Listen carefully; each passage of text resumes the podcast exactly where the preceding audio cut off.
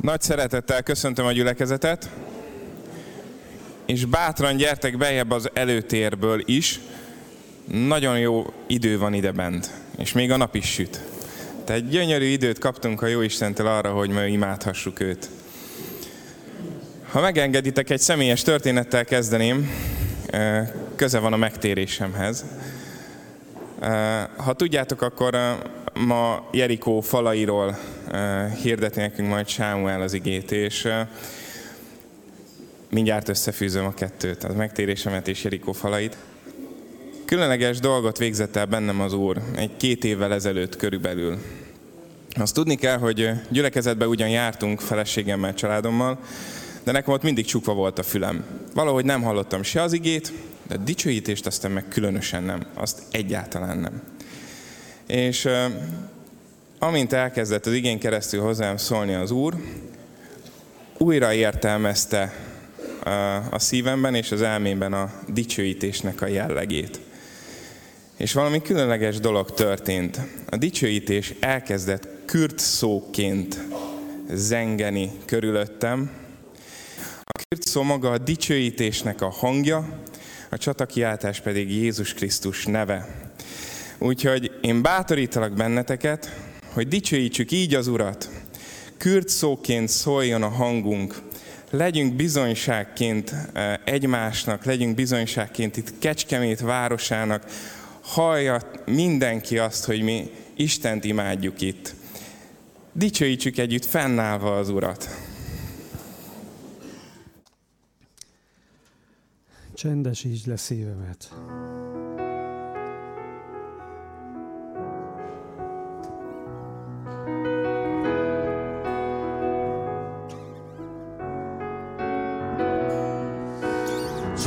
Csendesítsd le szívemet, hogy halljam hangodat.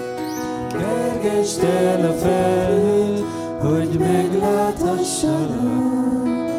Szomjúságom csillapíts, csücs forrásodra. Vezess engem jó úton, bölcs tanácsodra. A vihar elő,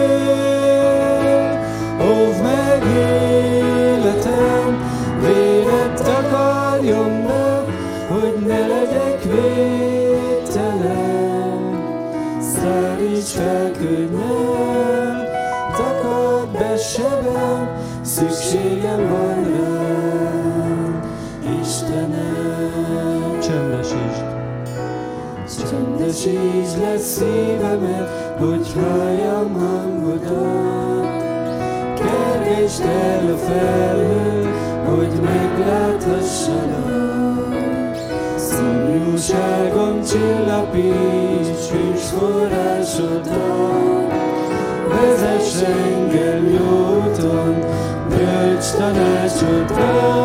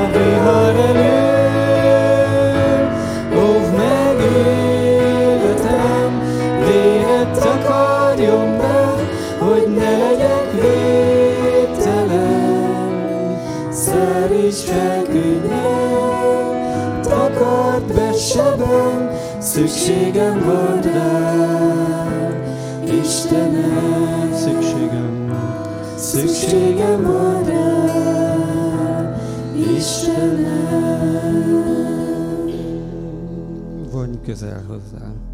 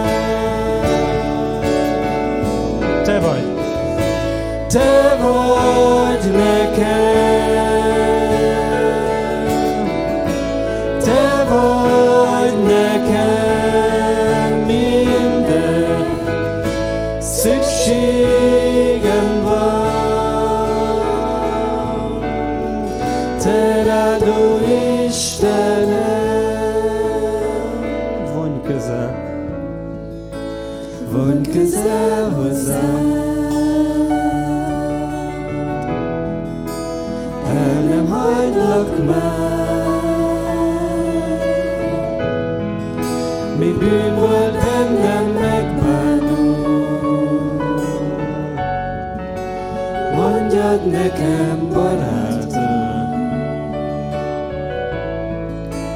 Vágyom rád, Uram, soha el ne A szívem legyen lakhelyed, hadd érezzem közelséged. Vezetsz mind vissza te hozzám.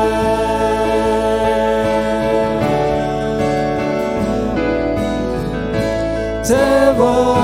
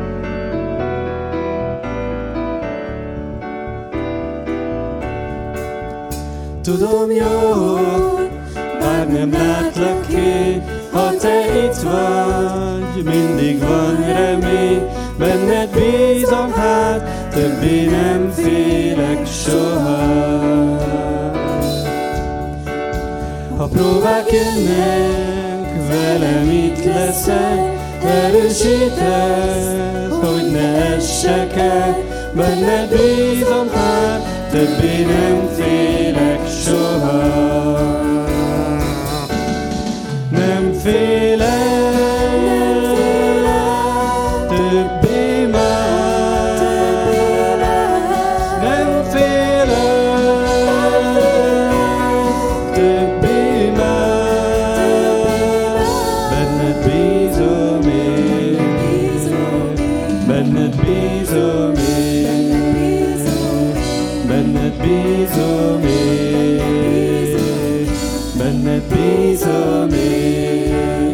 éjszakában.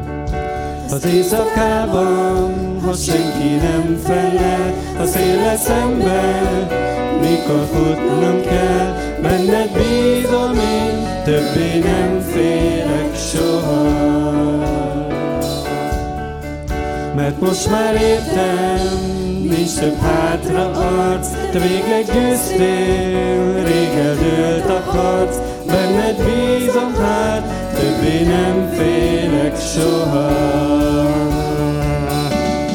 Nem félek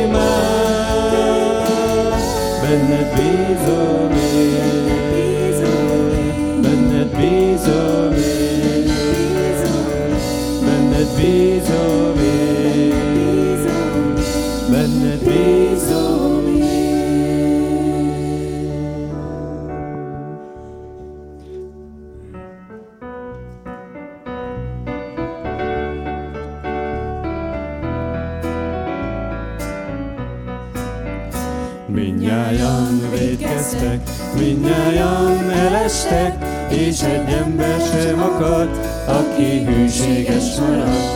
Erőszak, gyilkosság, minden utat hazugság, eljön az ítélet, mert nem kellett az élet. Térjetek hozzám, hogy megtarthassatok egész világ határai, mert én vagyok, én vagyok az Isten, nincs, nincsen más, aki meg tudna szabadítani. Megcsaltál, a hűségben megfáradtál, Istened a világ lett, elfoglalta szívedet. Mégis az enyém vagy, a szívemen hordozlak, soha el nem felejtlek, újra összegyűjtelek. Önmagamért, csak magamért teszem, mert szeretlek, mert szeretlek, meggyógyítom az állat szíveket, hozzám hűséges népet teremtek. Légy bátor, készen állj, légy erős, légy szilárd, ne félj, érted harcolok, és majd győzelmet adok. Indulj hát, és ne várj, az úton vigyázz meg, ne állj, vigasztaljad népemet, fordíts hozzám szívüket, mert vizet öntök a szomjóhozóra, folyó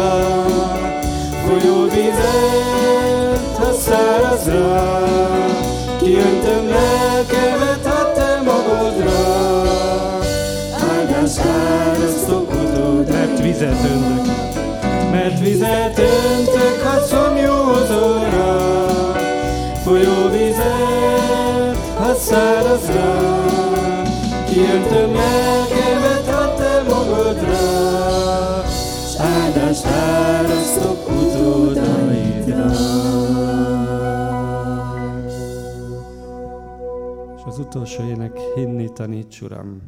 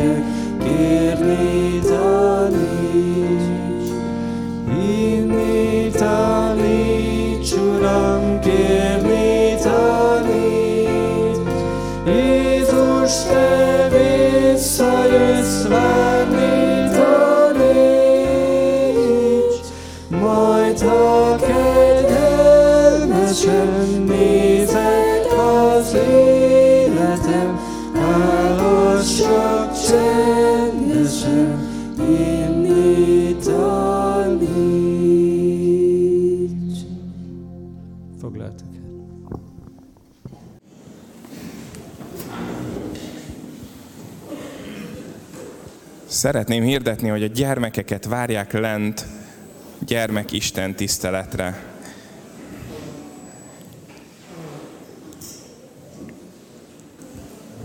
Megvárjuk, hogy kimenjenek a gyermekek. Addig bátorítalak benneteket, hogy készültem nektek egy igével, nyissátok ki a Bibliátokat a Máté evangéliumjának az első részénél, és az első verstől felhívom a figyelmeteket, hogy a szárazanyag tartalma igen nagy az igének, ugyanis egy jó hosszú névsort olvashatunk. Nem is fogom uh, végigolvasni, kiemelnék belőle az ötödik verstől egy részt. Szalmón fia volt Ráhábtól Boáz. Itt egy női nevet olvasunk, Ráhábot. És uh, bocsánat, leteszem közben a Bibliát. Ráháb neve föl fog merülni a mai ígében is, és dolgozott bennem, hogy hogy is lehet ez, mint is lehet ez, hogy kerül be még az új szövetségbe is ennek az asszonynak a neve. És azt mutatta meg nekem az Úr, hogy Ráháb egy kiskapu a szívembe, Ráháb neve, amin keresztül, ha beengedem az igét, akkor falak fognak leomlani, és Jézus Krisztus fog belőle kigyökerezni, hiszen Máté evangéliuma ugye Jézus Krisztusnak a családfáját mutatja be, amiben Ráhábnak is szerepel a neve. Úgyhogy arra buzdítom most a gyülekezetet, hogy egy két-három percben kettesével, hármasával imádkozzunk azért, hogy a mai íge, ami elhangzik, az nyitott ajtóra, de elég csak egy ablak is azon a hatalmas falon. Nyitott ablakra vagy ajtóra találjon, hogy aztán Krisztus gyökerezhessem ki a szívünkben. Csendesedjünk el, és két, két hármasával imádkozzunk, az ige hirdetőért is, Sámuelért is.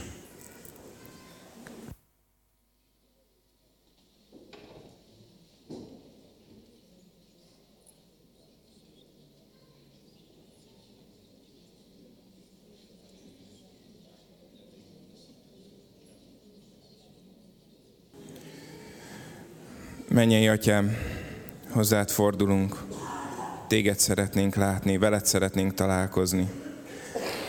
Áraszt ki ránk szent lelkedet, áraszt ki Sámuelre az ő szavaira, nyilatkoztast ki ígédet rajta keresztül, és tedd a mi szívünket nyitottá arra, hogy befogadhassuk a te szent igédet. Amen. Amen. Sámuel, kérlek az igét hirdest.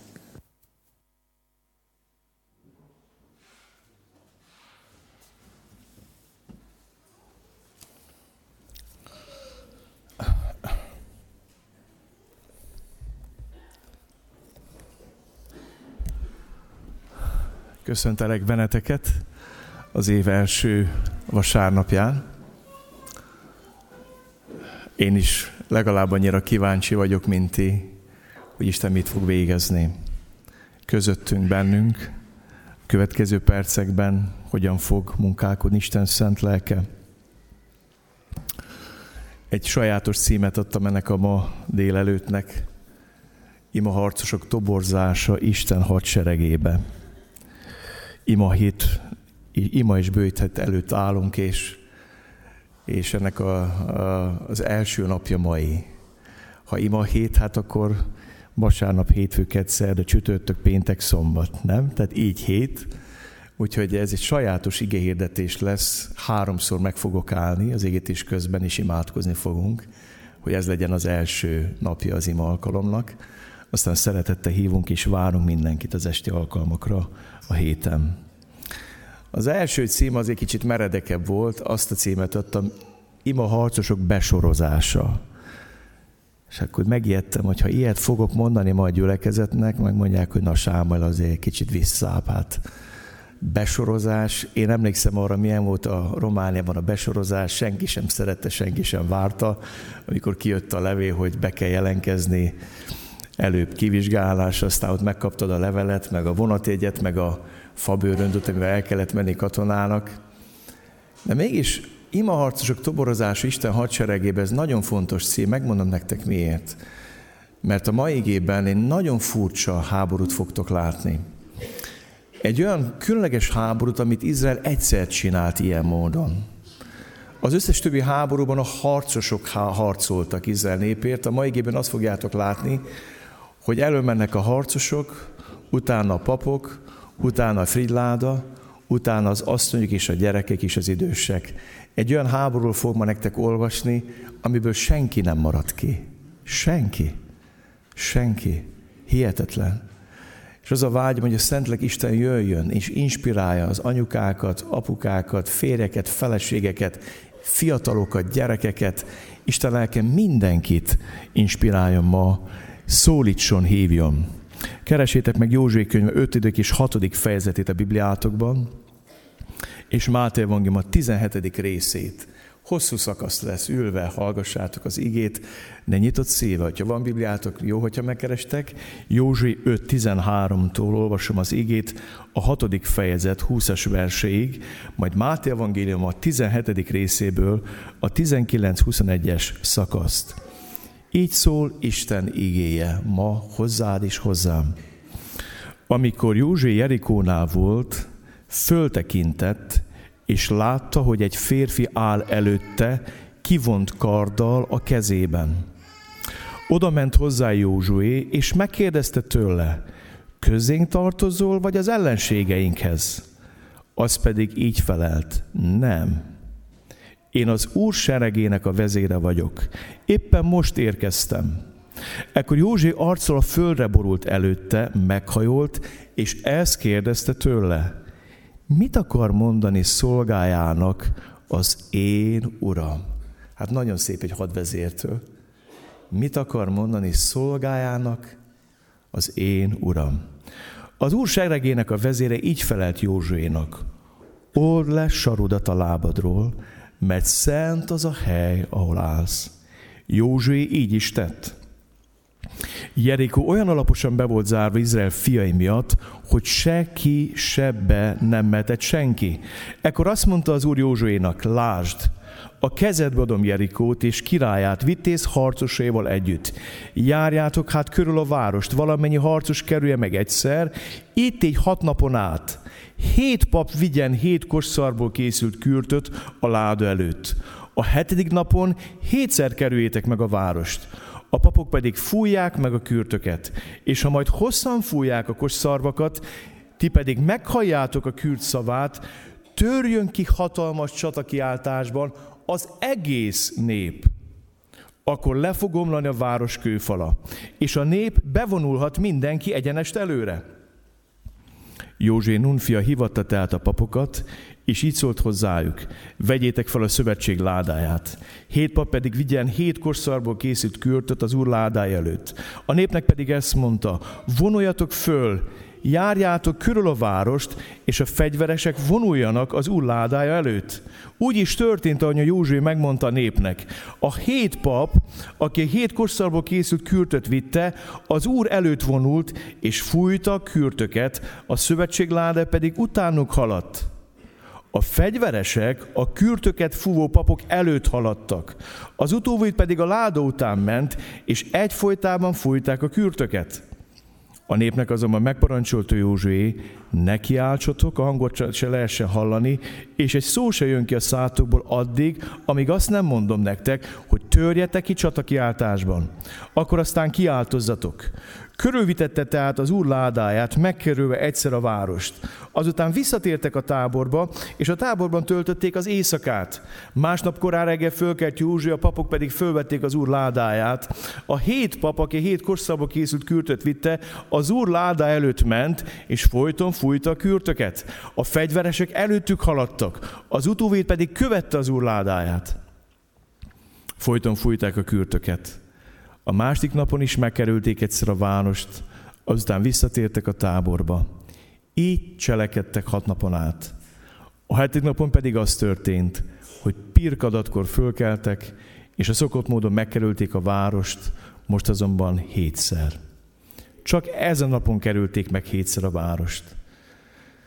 Amikor hetedszer fújták meg a papok a kürtöket, ezt mondta Józsué népnek, kiáltsatok, mert nektek adja az Úr a várost. Átok terhalat ki kell írtani a várost, az Úri az mindenestől.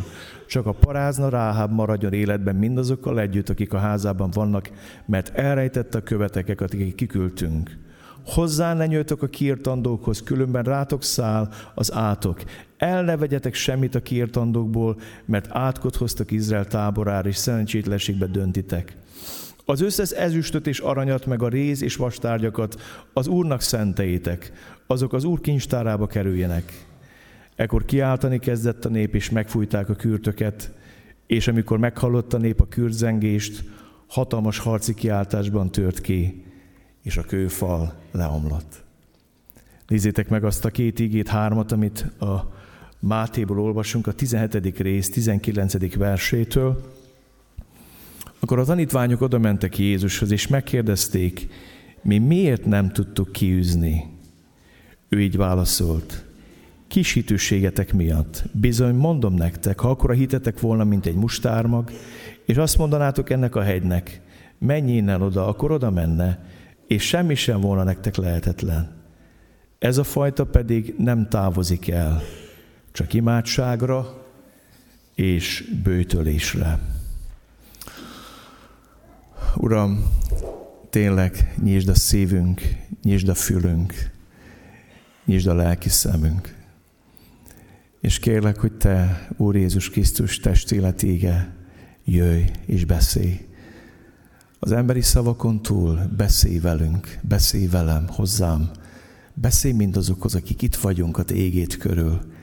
Várjuk, Uram, hogy Te hív ki, Te toboroz, Te soroz be minket, a te hadseregedbe ezen a délelőttön. Kérlek, Atyám, a Jézus nevében hallgass meg. Amen. A legelső dolog, amit szeretnék a szívetekre helyezni, egyetlen gyülekezet sem lehet erősebb, mint a térde. Nagyon fontos megértenünk azt, hogy az első keresztény gyülekezet imádságból született, egy tíznapos, intenzív, intenzív ima közösségből. Egy szívvel, lélekkel imádkoztak tíz napon át, sóvárogták Istent, Krisztust, és kapták a szent lelket tíz nap után. Egy gyülekezet nem lehet erősebb, mint a térde. Amikor egy gyülekezetnek a térde, az ima szolgálata meggyengül, akkor annak az egész gyülekezet látja kárát. Ezért tehát a lankat, kezeket és a megroskat térdeket erősítsétek meg, és egyenes ösvényé jártok, hogy a sánta meg ne botoljon, hanem inkább meggyógyuljon. A lankat, kezeket és a megroskat térdeket erősítsétek meg. Drága kecskeméti gyülekezet, szeretném neked mondani egyenként a tagoknak, hogy a gyülekezetünk csak annyira lesz erős, mint amennyire erős a gyülekezetünk térde. Az ördögöt nem lehet talpon legyőzni. Jézus Krisztus az Isten fia is csak a Gecsemáni kertben arcra borulva tudta legyőzni. Nagyon fontos megértsétek ezt.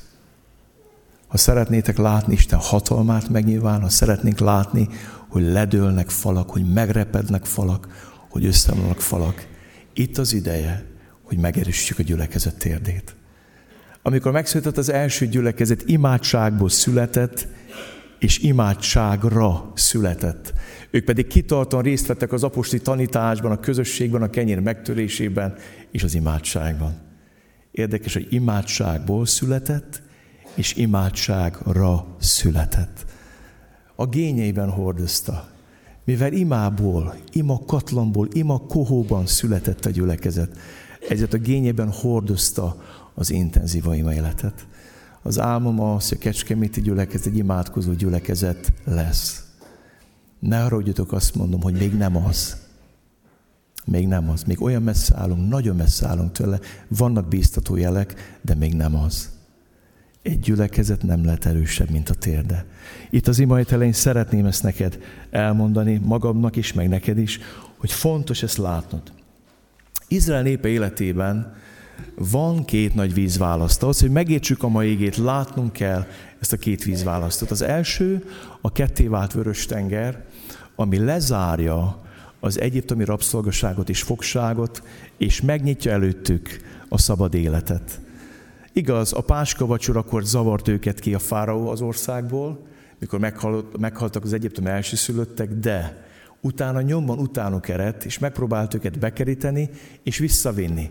Éppen ezért Isten a vörös tengerhez vitte őket, hogy amitől azt hitték, hogy megöl minket, megfulladunk tőle, az mentse meg őket. Úgy szoktam mondani, hogy haláluk lett az életük.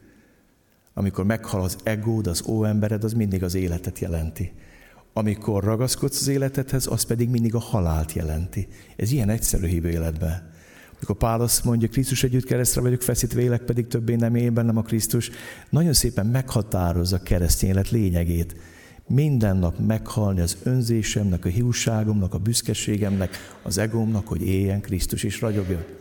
Amire a zsidók azt hitték, hogy megöl őket, az mentette meg őket. Azért vitte őket a vörös tengerhez Isten, hogy megnyíljon, és hogy Isten egyszer mindenkor lezár a rabszolgamúltat. A vörös tenger egy vízválasztó, mi lezárja a rabszolgasságot, és megnyitja szabad életet. Viszont az egyiptomi fogság megnyomorító biztonsága és a kiszámíthatóság után következik egy nagyon furcsa dolog, amit úgy hívunk, hogy szabadság felelőssége. Itt szeretnék valamit nagyon a szívetekre helyezni. Egyiptomban mindig van kire kenni, hárítani a felelősséget. Azért ilyen az életem, mert rabszolgák vagyunk. Azért vagyok megnyomorodva, mert rabszolga vagyok. És ebben egyformák voltak a zsidók. Isten népeként éltek Egyiptomba, de mindig lehetett hibáztatni a fáraót, a körülményeket, és hadd mondjam nektek, a rabszolgaság adott egy kiszámíthatóságot. Kaptak naponta kétszer, nem tudom, valószínűleg kétszer ennivalót.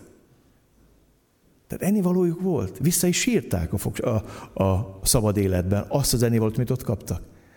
Kiszámítható volt. Egy nyom, megnyomorító biztonság volt. Kiszámítható. És aztán átlépnek a vörös tengeren, és jön egy új helyzet. A szabadság felelőssége. És nagyon érdekes a megnézet, hogy a rabszolga lélek hogy jön elő. A vörös tengeren túl már nincs kit hibáztatni. Nem lehet mondani, hogy Egyiptom, meg a fáraó, meg rabszolgák vagyunk.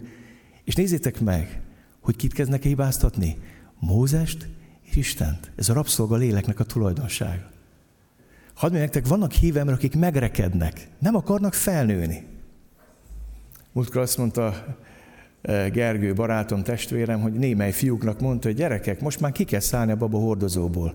Eddig volt az, hogy hordoztunk a baba hordozóba, most már ki kell szállni, most már lelkileg kamaszok vagytok, fiatalok vagytok, már néhány éve megtértetek, eljött az ide, hogy ti hordozatok mást.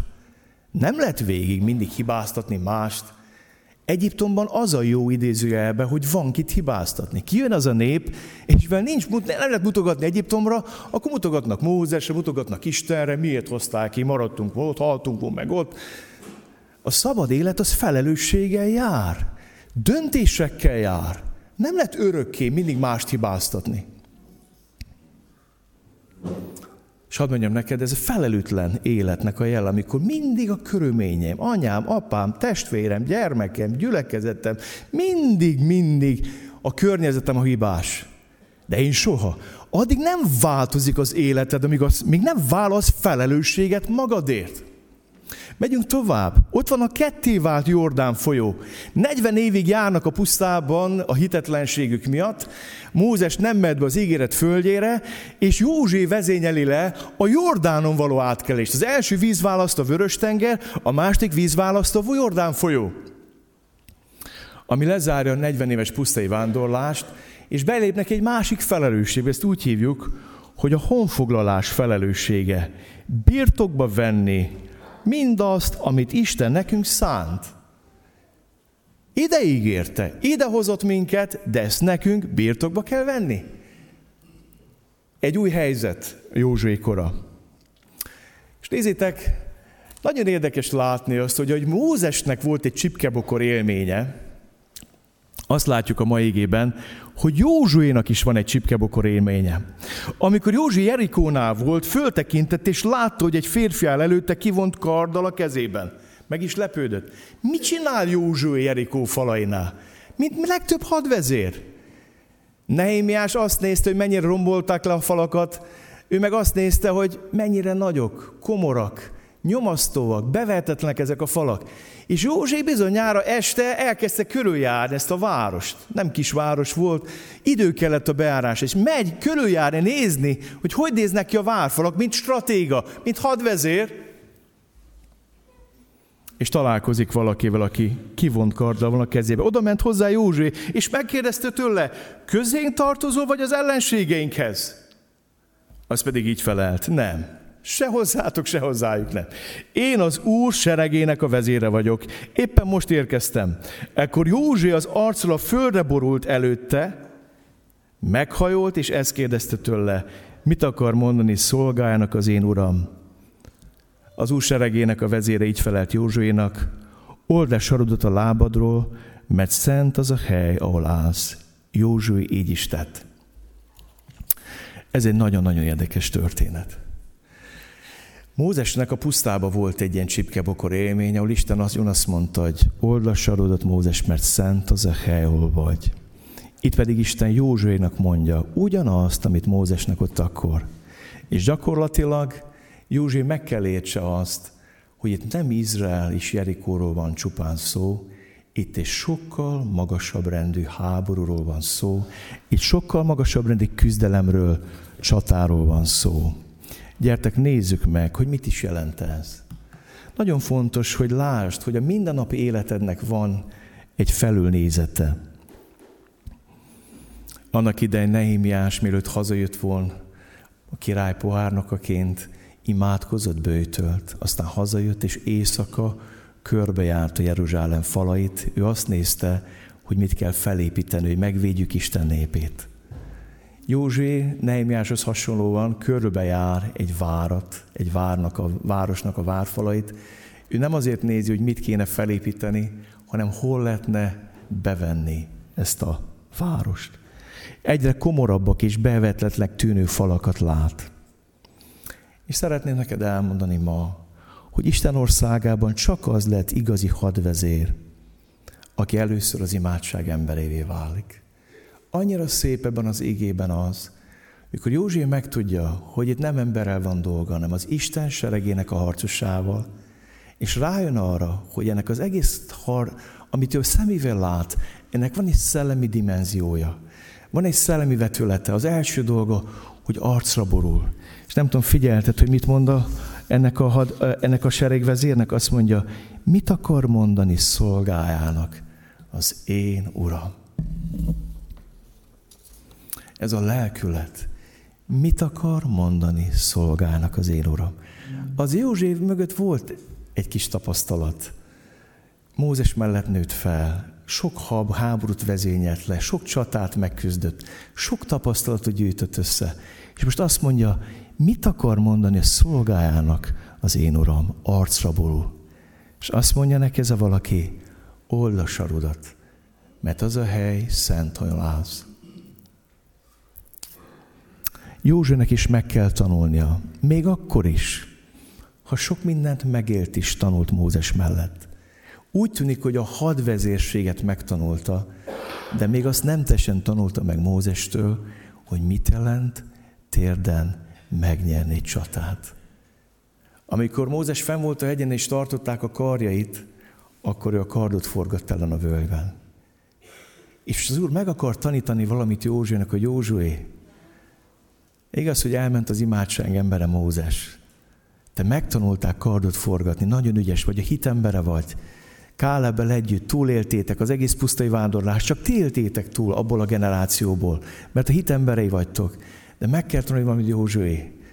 Minden háborúnak, földi harcnak van egy felülnézete, és ezt csak imádságon lehet megnyerni. Addig nem tudsz sikeres hadvezér lenni, míg nem leszel az imádság embere.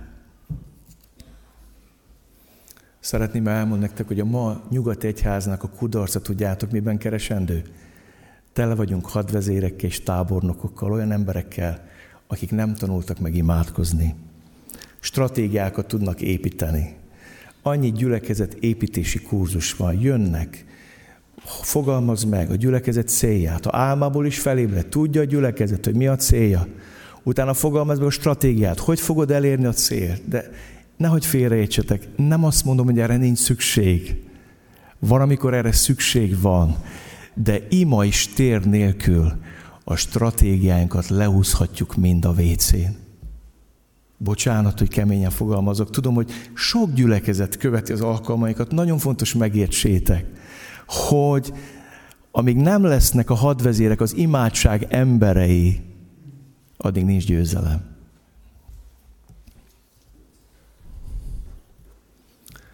Tele van az egyház olyan tábornokokkal, akik vizsgálgatják a falakat, és megmondják, hogy miért bevetetlen Jerikó.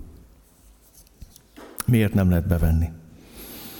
Említettem már nektek, hogy karácsony előtti vasárnap volt egy elég kiélezett helyzet itt, és úgy örültem, hogy az egyik férfi testvérem, mikor látta, hogy itt tátják a szájukat az üveg mögött az emberek, és nézik azt a szellemi konfrontációt, amit megy benn.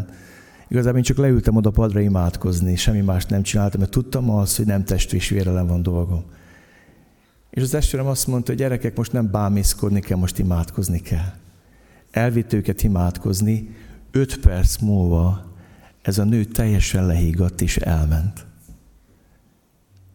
Teljesen lehigatt és elment. És úgy éreztük, hogy már mit hívjunk ki, mentő, pszichiátriát, rendőröket, kit lehet kívni? Leigatt és elment. Kedveseim, minden hadvezérnek meg kell tanulni, hogy ez ima embere legyen. Olyan sok gyülekezetben a vezetés a státuszkó, státuszszimbólum, nem szolgált és nem vezetés. Főleg Erdélyben találkozok olyan gyülekezetekkel, ahol azt hiszik, hogy azt, hogy valaki előjár, az valami presztis kérdés. Szeretném ma üzenni mindenkinek, aki itt van a teremben, és azon túl, hogy akkor lesz el igazi hadvezér, ha lesz térded. Józsefnek meg kell tanulni letérdelni az Isten hadsereg parancsnok előtt, és ki kell mondani, mit akar mondani szolgájának az én Uram. Drága előjárók, kis csoportvezetők, bármilyen szolgálatban résztvevők, gyerektanítástól kezdve bármilyen szolgálatot vezettek, szeretném ma nektek mondani az év első vasárnapján, akkor lesz eredményes és győztes a munkánk, ha megtanuljuk látni egy szellemi perspektívából a harcainkat. Nekünk nem test és vérle harcunk, nem kövek, falak ellen van harcunk, nekünk szellemi erők és fejedelemségkel van harcunk.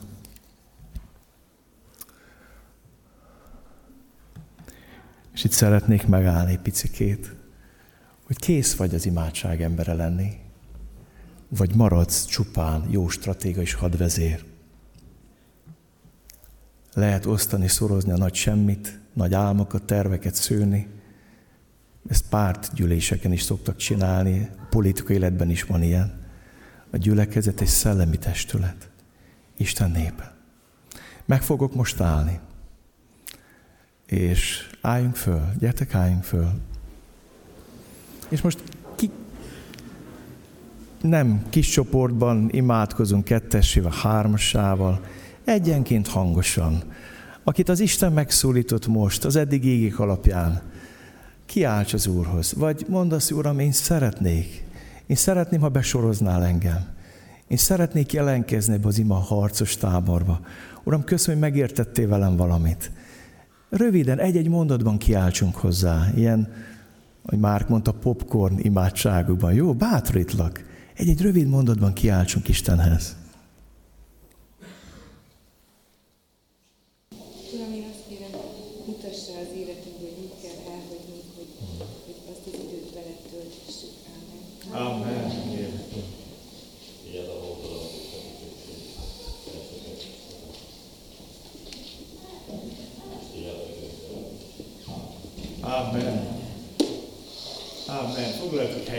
Folytatjuk az ige tanulmányozását.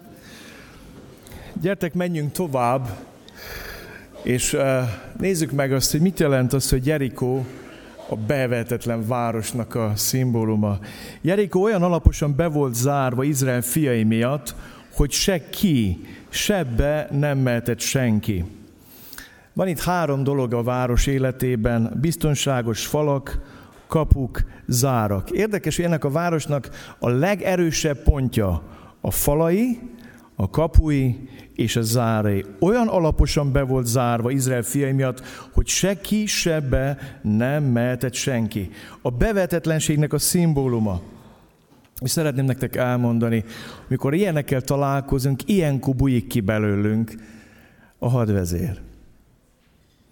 Én nem vagyok nagy eh, had történet ismerő, néhány regényt olvastam, várak bevételéről, vagy láttatok ti is filmeket, vagy olvastatok könyveket.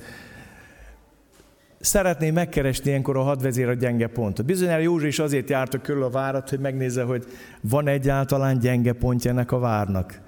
És azt látta, hogy nincs. Tehát ez nem, ez nem fog működni, ez a stratégia. Mit próbálnak ilyenkor csinálni ma? Próbálnak beküldeni kémeket, és próbálnak lefizetni árulókat. Mindig ez van. Amikor az ellenség beküld valaki, azt hívják kémnek, és amikor lefizet valakit ben, hogy mondja el a titkot, vagy mutasson valami helyet, amit ki fog nyitni titokba, ahol be tudunk menni, azt úgy hívják, hogy áruló. Egy másik módja a, a stratégiának. Aztán a város kiéheztetés, aztán alagutak ásása, lásd egri csillagokat, eh, hogy a török ássa az alagútat, hogy azon keresztül bejusson a várba. Sokféle módja van, hogy szeretnék az emberek bevenni egy várat. Még egyszer mondom, amikor egy vár bevetetlennek tűnik, akkor, eh, akkor elindul az agyunk, és elkezdünk agyalni, hogy hogy lehetne emberlogika szerint bevenni egy várat. És hadd hozzak nektek egy ilyen égét, hogy lássátok, hogy mi történik akkor, amikor mi emberi stratégiáink fontosabbak az Isten szavánál. Amikor a tanítványok közelébe értek, ez a igénynek az előzmény, amit olvastunk, nagy sokasságot láttak körülöttük, írástudókét is, akik vitatkoztak velük. Amint meglátták Jézust, az egész sokasság felbojdult, futott, hogy köszöntse őt. Ő pedig megkérdezte tőlük, miről vitatkoztok velük. A sokasságból így felelt neki valaki. Mester, elhoztam hozzád a fiamat, akiben néma lélek van és ahol hatalmába keríti, földhöz vágja őt, habzik a szája, és megmerevedik. Szóltam a tanítványaidnak, hogy űzzék ki, de nem tudták. Hadd mondjam neked, hogy a ma egyháza nagyon hasonlít ez a sztorihoz. Vitatkozunk, van-e ördögűzés, nincs-e ördögűzés, van-e szellemi szabadító szolgálat, vagy nincs szabadító szolgálat. És tehát akkor mi a szállalmasabb az egészben, miközben az egyház vitatkozik, meg magyarázza a bizonyítványát, meg a kudarcát, mint a tanítványok. A közben az a gyerek ott tényfereg a földön is szenved. És nincs olyan szálmas, amikor az egyházban nincs a helyén. Amikor mellettünk emberek mennek tönkre és vesznek el. Azért, mert a gyülekezet térde nincs a helyén. Mert ennek az igének a folytatás, az a tanítványok volt annyi becsület, hogy megkérdezik, hogy Mester, Mondd meg, hogy miért nem ment nekünk. Hát benne van a kérdésben. Eddig se ti üztétek őket ki, eddig se ti voltatok a Janik. Ez csak imádságra és bőtölésre. megy ki, mondja Jézus a mai igénk szerint. Nem tudom, értitek? Hogy amikor látjuk a bevetetlenséget, és ahelyett, hogy elfoglalnánk azt a helyet, ahol le lehet győzni, az ima és a bőjt, a gyülekezet térde, még egyszer mondom, meg kell erősödjön. Akkor lesznek szabadulások, gyógyulások, megtisztulások, és csodák egy gyülekezetbe, mikor a gyülekezet térde a helyén van. Az ima és bőjt szolgálat a helyén van. Ha nem, lehet vitatkozni, magyarázkodni, de a gyermek nem gyógyul meg. És Jézus azzal folytatja, hogy ó, mennyi ideig kell még elszenvednem a hitetlenségeteket.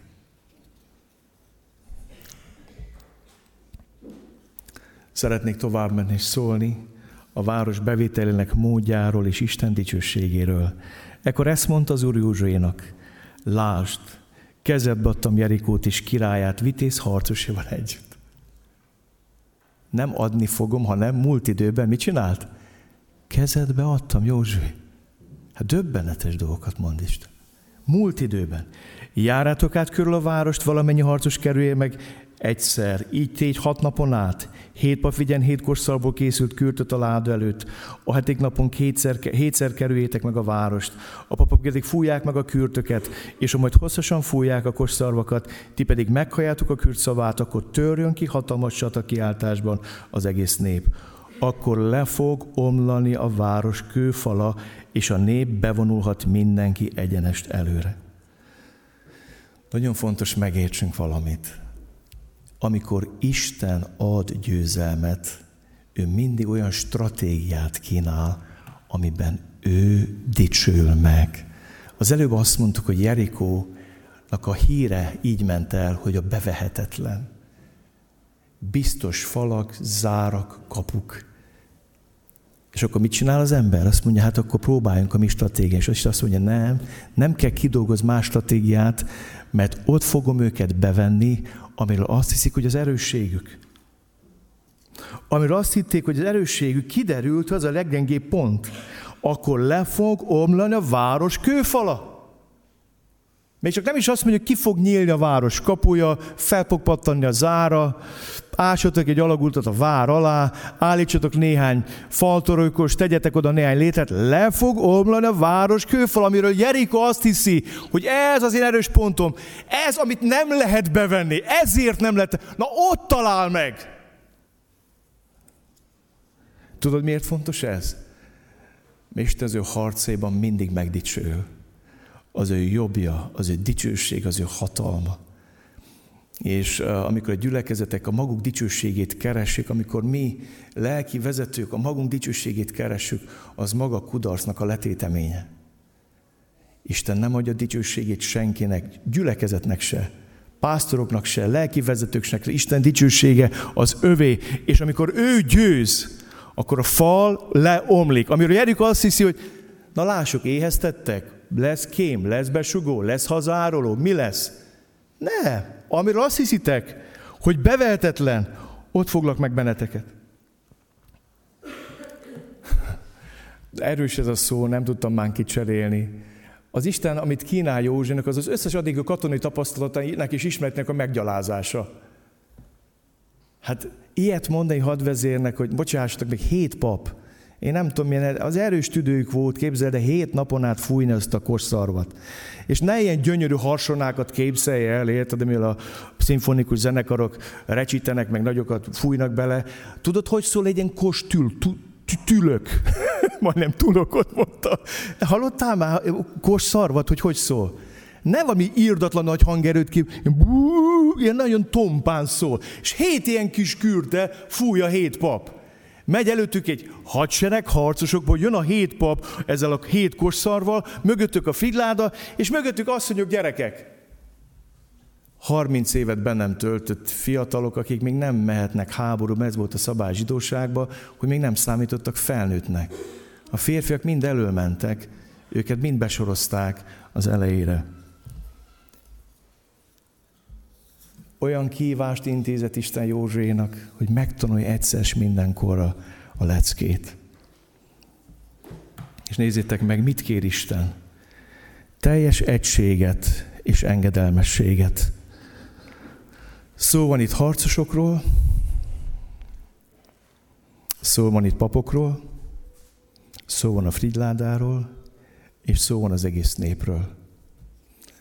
Drágaim, hadd mondjak nektek valamit. Az újszegységi gyülekezet egyszer látta azt meg, hogy milyen az, amikor egy gyülekezet egy szívvel, lélekkel, kivétel nélkül imádkozik. Az akkor volt, mikor pünkös volt. Tíz napon át egy szívvel, lélekkel, teljes egységben, kivétel nélkül mind együtt voltak és imádkoztak. Nem azt mondták, hogy ja, hát menjen az, aki ráér, nekem Sámuel, én egy foglalt ember vagyok, te nem érted.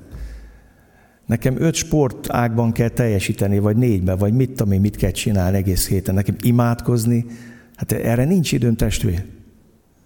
Szeretném, hogyha megértenétek ma valami drága gyülekezet. Tudom, hogy nehéz, vagy határozottan hirdetem az igét.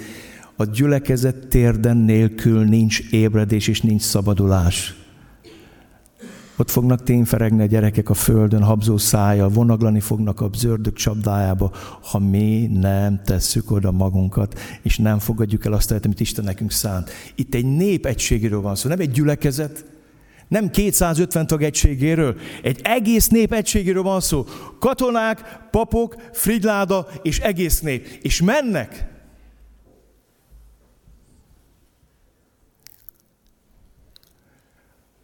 Nem hagyhatom ki az új példát. Ezek valamennyien egy szívvel és egy lélekkel kitartóan részt vettek az imádkozásban, az asszonyokkal, Jézus anyjával, Máriával és testvérével együtt. Drága gyülekezet, ez a délelőtt toborzás. Isten hadseregébe, ima harcosokat toboroz az Isten. Nem egy hétre, hanem minden hét festére. Minden kis csoportra hét, ebben az évben. Nem hangulat embereket keres az Isten ma, ima harcosokat keres. És szeretnék most szólni egy nagyon-nagyon fontos tanulságról. Úgyhogy megértetett velem Isten ebből az égéből. Mi mit jelent ebben a történetben? A papoknak mind a hét napon át kellett folyamatosan fújni a kürtöt. A Bibliában a kürt az Isten szavát, az Isten beszédét jelenti. Isten beszéde élő és ható, Isten igéje. Élesebb minden kétélű karnál, áthatól bemegy. Hiszek, abban, hogy az Isten szav, az Isten igéje, az csodálatos erő. Aztán ott van a kitartó imádságnak a helye. Ott kell lenni a kürtöket fújó papok körül, elől a harcosoknak, mögött a népnek. Aztán ott van a fridláda, Isten nyilvánvaló jelenlétének a szimbóluma. És a gyülekezet egysége és engedelmessége. Még egyszer mondom, Isten szavának, a kitartó imádságnak, Isten nyilvánvaló jelenlétének és a gyülekezet egységes engedelmességének falakat repesztő ereje van. Én ezt tanultam ebből az égéből.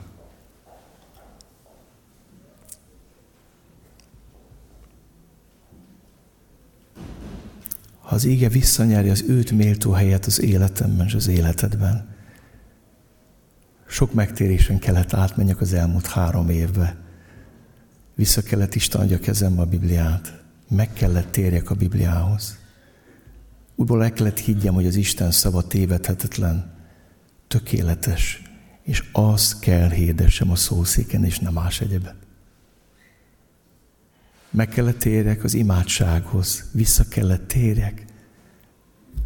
Isten szeretné kimunkálni ezt az egységet az imádságban, ami ott van Izrael népében. Isten szavának a tekintélyes súlya. Mikor fújták a kürtet, ezen megvalották. Elhisszük azt, amit Isten Józsianak mond. Lehet, hogy mindenki hülyének néz minket fenn a várfalon, de Isten mondta, mi ezt elhisszük. Hiszünk az Isten szavának az erejében, a súlyában, a tekintében, az erejében, és egységensen engedelmesülünk a szavának. Nem hallott, hogy az Isten hív ma? hogy a Szentleg belülről szólít, hogy légy a harcos. Mondtad azt, hogy Sámuel, eddig is jól el voltam. Tényleg el voltál. Szeretnél ellenni 2020-ban is? Csak úgy ellenni? Vegetálni? Túlélni? Kifosztottan oda menni Isten el, és azt mondja, Uram, ez volt. Vagy szeretnél engedelmeskedni? Szeretnéd meglátni, hogy 2000 ban leoblanak falak? Isten szavának, a kitartó imádságnak, Isten nyilvánvaló jelenlétének és a gyülekezet egységes engedelmességének fal repesztő ereje van. Amen? Gyertek, álljunk fel és imádkozzunk. Kettesével, hármassával kiáltsunk az Úrhoz.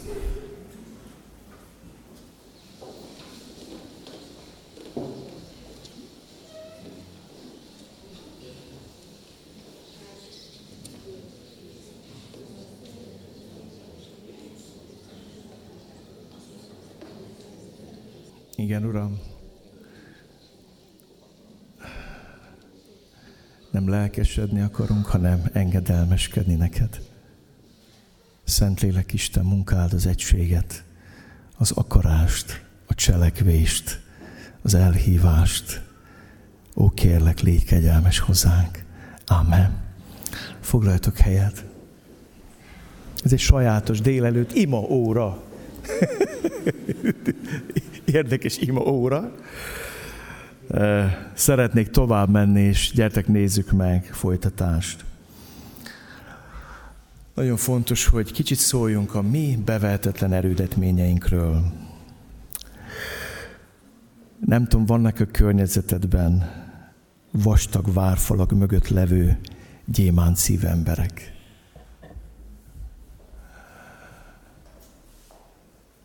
A családodban, a rokonaid körében gyermekeit körében, akinek gyémánt kemény a szíve, a lelkismerete, körül van falazva. Elhiszed azt, hogy Isten meg tudja repeszteni ezt a falat, ezt a burkot. Ott vannak a kapcsolatainkban húzódó falak erődítményként, testvéri, rokoni, társadalmi kapcsolataink erődítményei hogy hiszed-e azt, hogy Isten le tudja ezeket rombolni. Annyi rothat békességgel találkozok gyülekezetekben. Elég sok helyen megfordulok egy év során is. Úgy hívják ezt, hogy kompromisszumos békesség, vagy rothat békesség. Cipelik az emberek a fájdalmaikat, a sérelmeiket, a nehezteléseiket. Ott vannak ezek a falak, amiket csak Isten tud lepontani. Ott vannak a démoni leherterheltségek erődítményei. Egyre szellemileg leterheltebb világban élünk, és egyre több olyan ember kerül a gyülekezeteinkbe be. A nagy szükség van arra, hogy emberek megszabaduljanak a sátán fogságából, amire Jézus mondta, hogy csak imádsággal és bőrüléssel mehet.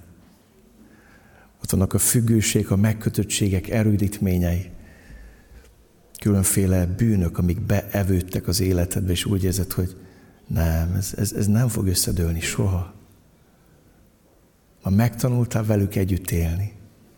És azt mondtad, hogy én egy ilyen keresztény vagyok. Ezzel a megkötöttséggel fogok végigmenni. Hiszed el, hogy ledőlhetnek ezek a falak? És ott vannak az istentelen igellenes ideológiák, erődítményei, különféle izmusok keresztül kasulják Európát, a szenny árad minden szempontból. A fiatalok olyan szinten kitettek a telefonjaiken keresztül annyi veszélynek. Hisszük-e azt, hogy ezek ledőlnek? És hadd szóljak nektek egy veszélyről, amivel találkozom, hogy kísért minket, amikor meglátjuk Jerikót, akkor kísért minket az, hogy kerüljük ki. Gondolom, hogy József körülvette, körülni járt ezt a várost, megnézte, és lehet, hogy tele volt kérdésekkel, akkor mi? Faltörőkos? Van ennek értelme? Ez egy épp vár. Arról híres, hogy nem lehet bemenni a várfalon keresztül. És közben morfondírozik azon, hogy kell nekünk megtámadni Erikót? Hát egy nagy bukta lesz. Ez egy bukta lesz. Inkább kerüljük ki, menjünk tovább, próbálkozunk Aival, az egy kisebb város. Próbálkozunk egy kisebb falattal, nem? nem? A kisebbik békát nyeljük le, utána nagyot. Lehet ezen nagy, hogy hát nem biztos, hogy itt kéne kezdeni, akkor megjelenik az úr seregének, a hadsereg parancsnoka. És bátorítja Józsuét, és azt mondja, Józsué, nem szabad kikerülned. Tudod miért nem? És itt szeretnék valamit nagyon a lelkedre kötni. Megfigyeltem a saját életemben, a megtérésemkor voltak a sátának erődítményei. Kikerültem őket, és mentem tovább. Évek múlva kinkeserves fájdalmak között vezetett Isten vissza ahhoz a Jerikóhoz, amit kikerültem, mert lerabolt az ördög, kifosztott, egy nagy parazitaként ott volt az életemben. És nincs annál fájdalmas, mikor látsz a hitéletűben megrekedt hívembereket, akik valamikor kijöttek Egyintomból, találkoztak Isten kegyelmével, találkoztak az evangéliummal, találkoztak Jézus Krisztus, bocsánat, Jézus Krisztussal, de kikerülted Jerikó, és azt mondod, hát ez bevehetetlen, megyünk tovább. Annyi fájdalom, keserűség származik ebből. És hadd mondjam nektek, van egy ilyen mondás, hogy a hívember életében, hogy általában 40 és 50 év között kezdnek aknaként robbanni azok a bombák, amikkel nem számolt le a hívőlete kezdetén. Tudjátok, úgy, hogy az ember megy előre a korba, és ha a jellememet nem tudta Isten formálni azokban az évtizedekben, később halmozottan jelennek meg a problémák az életemben. Tehát 20 év múlva Jerikó egy sokkal nagyobb erődítmény lesz, mint akkor, amikor be kellett volna venni.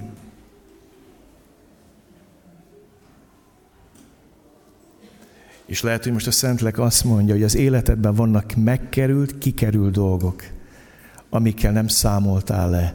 5, 10, 20, 30 évvel ezelőtt, amikor megtértél és ott szipeled a sátán erődítményt magadba. És nagyon érdekes látni Izrael népét, hogy azok a népek, amikkel nem számolt le, lásd filiszteusok, meg sokan mások, állandóan hátba támadják, állandóan fosztogatják őket.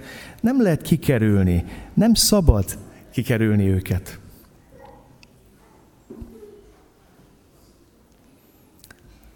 És nem tettem meg, hogy az úrvacsár előtt ne szóljak nektek Jézus Krisztus csipkebokor tapasztalatáról.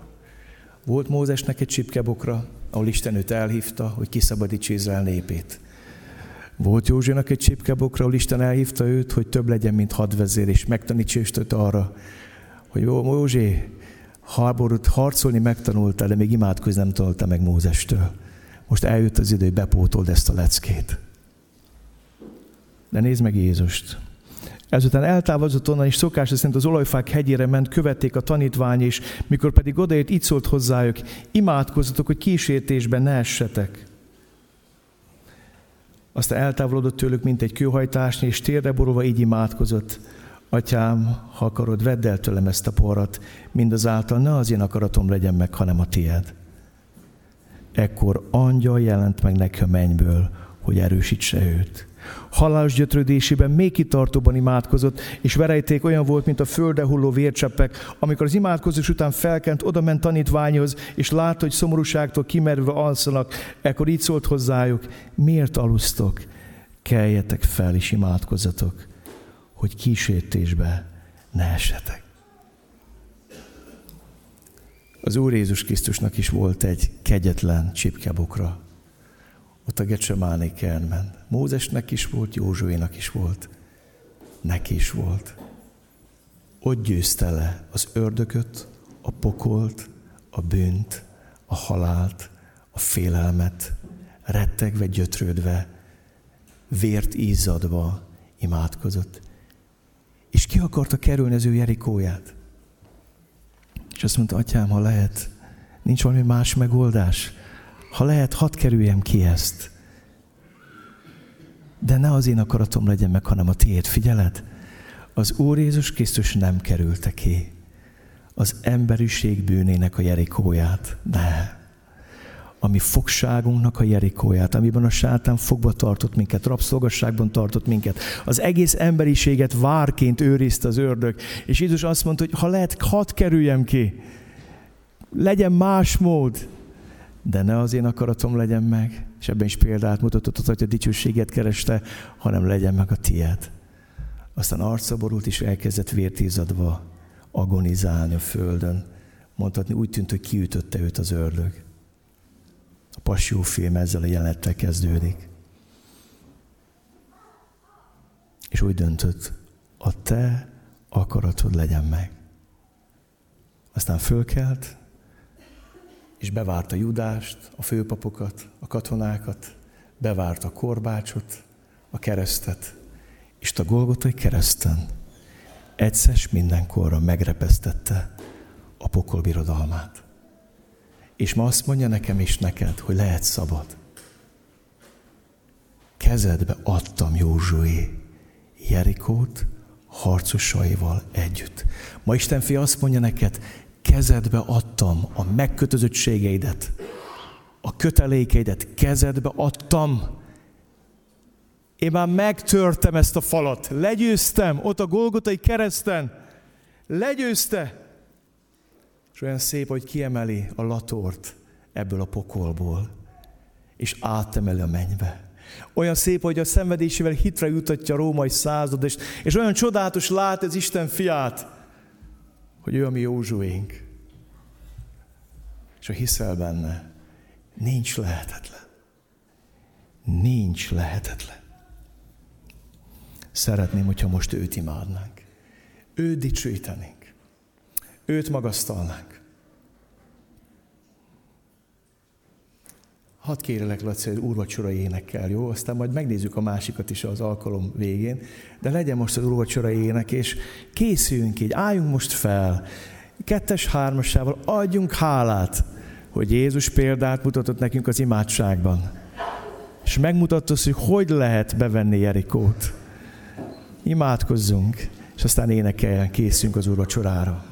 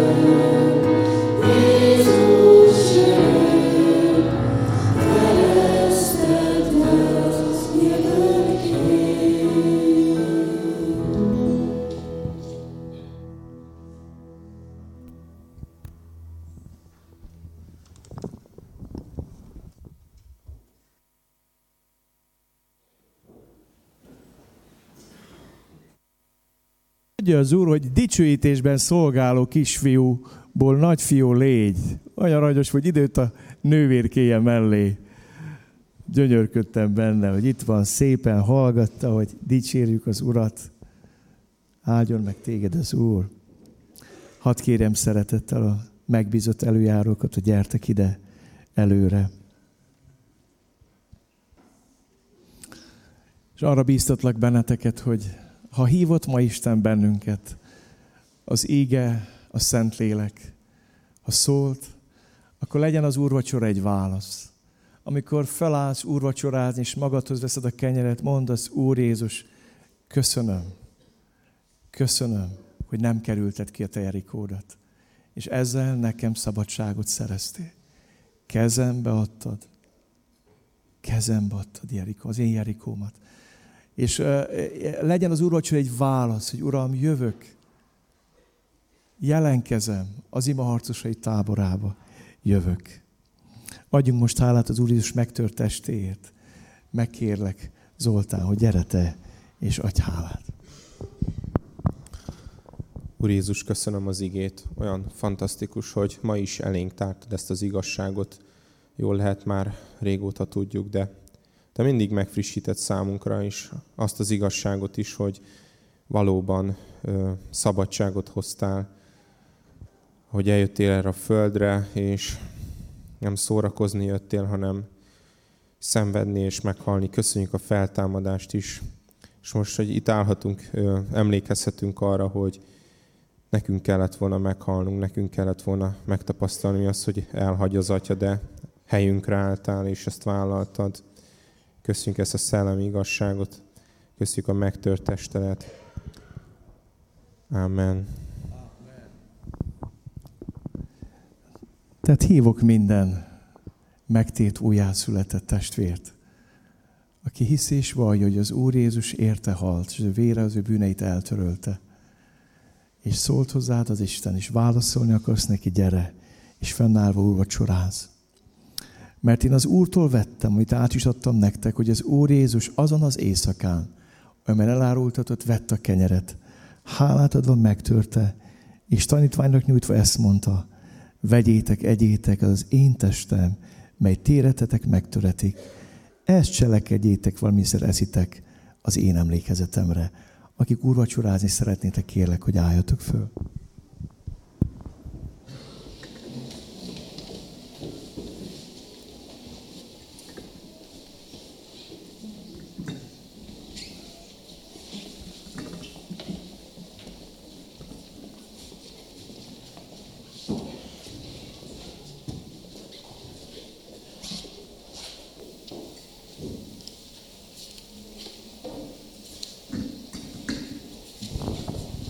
Folytassuk az imádkozást, adjunk hálát az Úr Jézus véréért. Megkérlek Miklós, hogy gyere te, imádkozz mindannyian.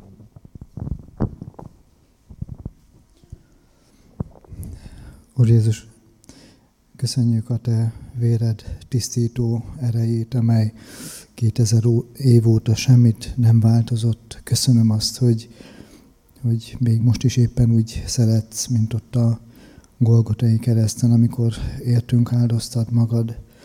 Köszönöm azt neked, hogy megújítod a szövetségedet velünk. Köszönöm, hogy ima harcosaid, ima harcosokat akarsz belőlünk nevelni.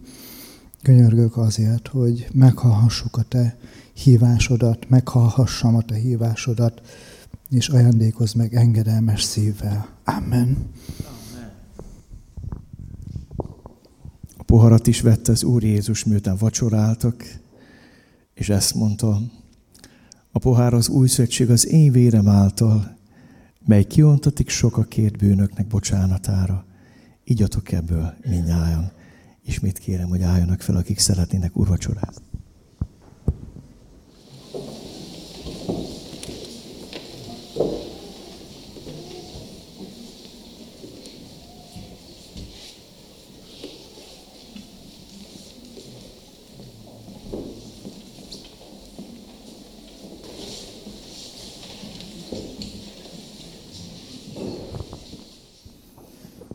Arra gondoltam, hogy most csináljuk úgy, hogy a, most legyen a záró dicsőítő blokk, és utána hirdetések, jó?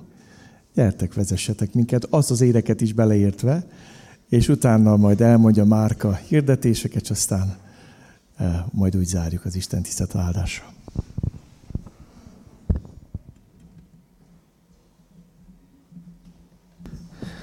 Hát most eh, egy számomra új ének következik, úgyhogy Daninak át fogom passzolni ezt a mikrofont.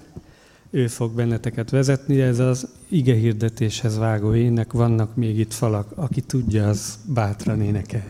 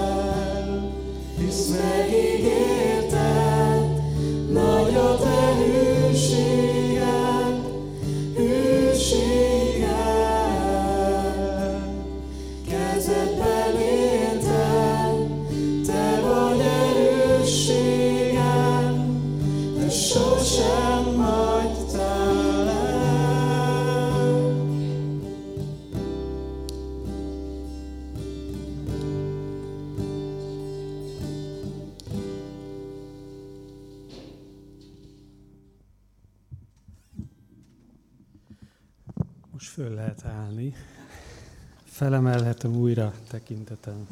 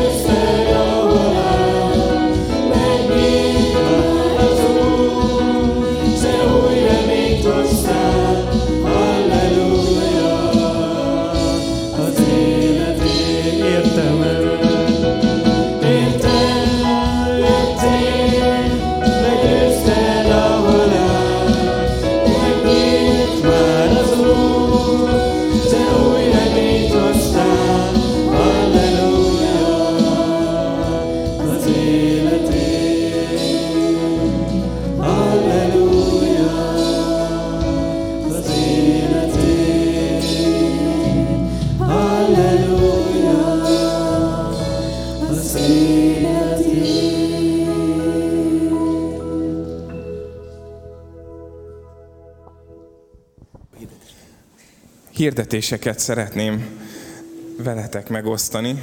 Bár igen nehéz, mert azt érzem, hogy így a vége felé közeledünk az alkalomnak, és annyira jó itt veletek Isten dicsőségevel lenni. Minden esetre, hogyha engem nyugtat a tudat, hogy lehet konzerválni ezt az érzést, lehet tovább vinni, folytatni az Isten jelenlétében való járást, sőt, hétfőn, hétfőtől péntekig, szombatig, igen, bocsánat, az ifin külön van, de arra is lehet jönni. Tehát hétfőtől szombatig esténként 6 órától ima közösség az ifi térben, vagy hogyha az Úr dicsősége akkorára nő, hogy nem bírjuk ki az ifi térben, akkor majd ebben a ima közösségi térben, gyülekezeti térben lesznek az ima alkalmaink. Ebből kifolyólag a péntek esti barátkozók az elmarad, viszont a szombaton 16.30-tól Gergő csoportjának tartott barátkozók órája az meg lesz tartva. És az IFI csapat veszi át a ima, ima órátnak a felelősségét, tehát ő fogja a szombati ima alkalmat, ők fogják tartani. És szombaton van még egy program a gyülekezetben, 9 órától a kék nevelés folytatódik. Ide egy előzetes regisztráció szükséges, illetve hát kérjük szépen, hogy regisztráljátok magatokat, hogyha szeretnétek jelen lenni ezen a rendezvényünkön. És hogy ne csak mindig a jövőben mutassanak a hirdetések, hanem néha hírt halljunk arról is, hogy mi történt egy-egy alkalmunkon. Így Gyöngyikét szeretném megkérni, hogy a cipős doboz akcióról egy pár szót szóljon. Nem szeretnék adós maradni arra, avval, hogy beszámolok, és olyan érdekes, hogy hogy időzítette az úra az én bizonyságtételemet, amióta így lezajlott, illetve amikor elkezdődött, amiket így kaptam, ígéreteket vagy kijelentéseket, azok annyira összecsengtek a mai ige hirdetése, hogy biztos nem véletlen, hogy nekem ezt így ma kell elmondani. Nagyon hálás vagyok értetek, azt gondolom, hogy nagyon áldott alkalom volt. Én itt most csak arról tudok beszélni, amit itt tapasztaltam, de nem is ez a, a lényeg leginkább, hogy mi most mit adtunk, hanem azt gondolom, hogy most sokkal fontosabb, hogy mit kaptunk.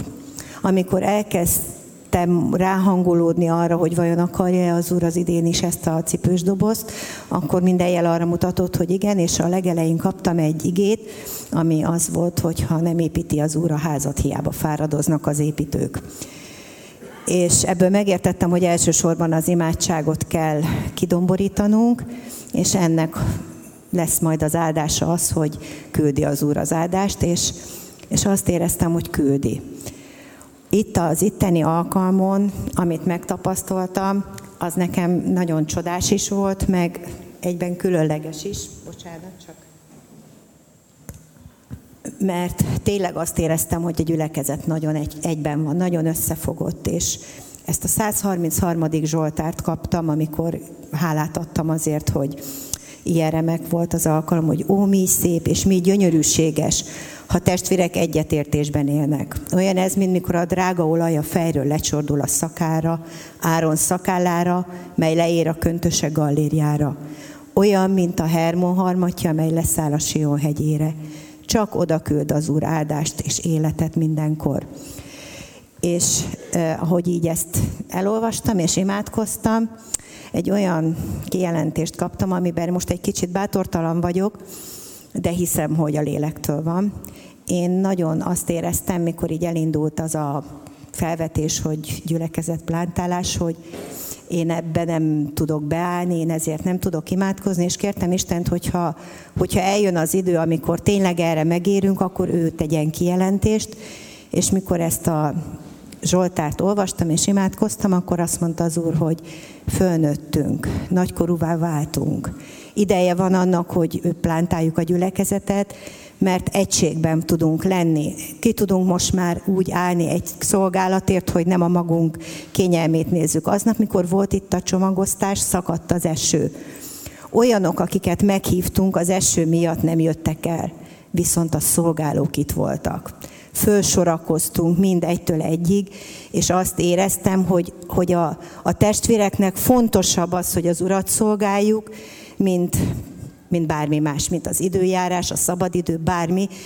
És azt mondta nekem az Isten, hogy nézzem meg a saját családomat, hogy most annak van az ideje, hogy elengedjem azokat, akik nagykorúvá váltak, önálló életet éljenek, családot alapítsanak, gyerekeket szüljenek, és ugyanígy kell ezt a gyülekezetet elképzelni, hogy nagykorúvá váltunk, ideje, hogy elengedjük azokat, akik új családot kell, hogy alapítsanak, és gyerekeket szüljenek.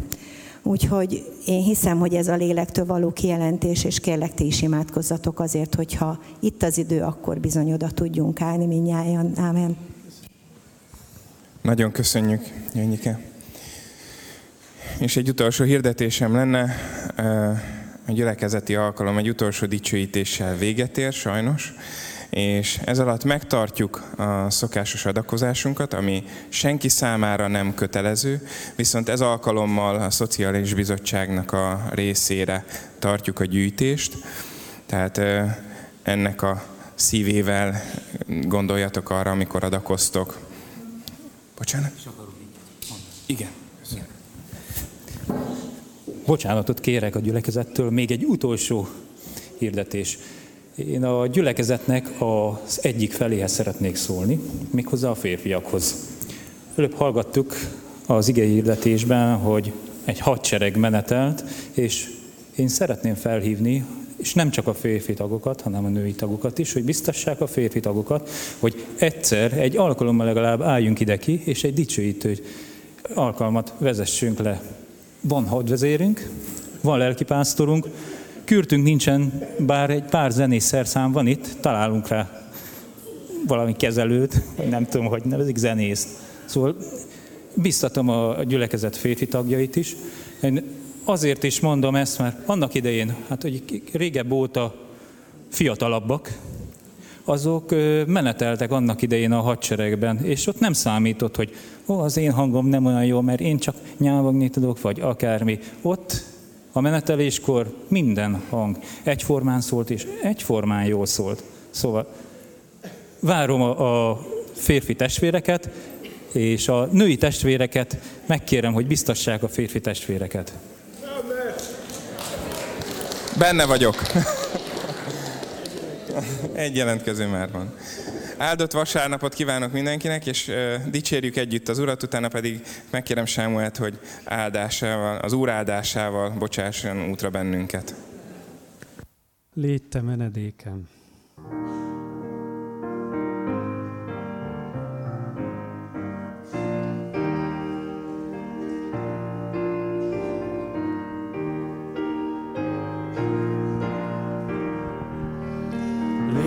Te menedékem, egy pajzsom sziklám, voltam a Jézus, ha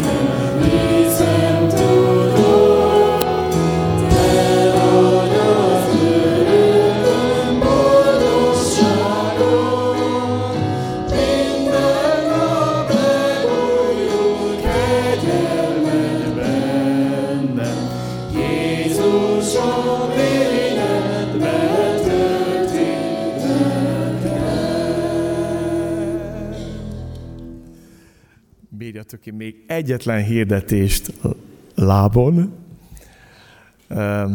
Szombat az egy hétre, az úgy, gondolom, úgy tudom, hogy január 18-a, egy különös lehetőség lesz minden házi csoport vezetőnek és házi csoport vezető segítőnek, vagy leendő potenciális házi csoport vezetőnek a továbbképzésre, az Péceli, az Esztergomi, a Tatai és a Kecskeméti és a Fókusz, frissen alakult Fókusz gyülekezet csoportvezető fogunk találkozni itt ezen a helyen, házi csoportok vezetői.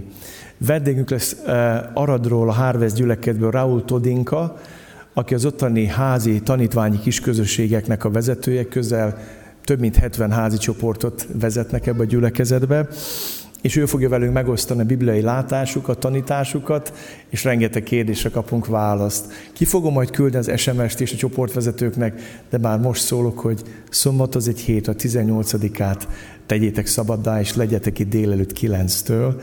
Együtt fogunk ebédelni, és délután három vagy négy óráig fog tartani ez a közösség. Olyan jó volt együtt lenni, Uram, a Te jelenlétedbe. Köszönjük, Uram, a Te szent lelkedet, amit kitöltöttél ránk gazdagon. Köszönjük, hogy nem hagysz minket magunkra, nem búcsúzol el tőlünk az imáz ajtóban, hanem megígérted, hogy velünk leszel minden napon, a világ végezeteig. Istennek népe áldjon meg téged az Úr, és őrizzen meg téged. Ragyogtassa rád orcát az Úr, és könyörüljön te rajtad. Fordítsa az Úr az ő orcát te reád, és adja neked békességet. Amen. Nagyon áldott vasárnapot mindenkinek, és áldott hetet.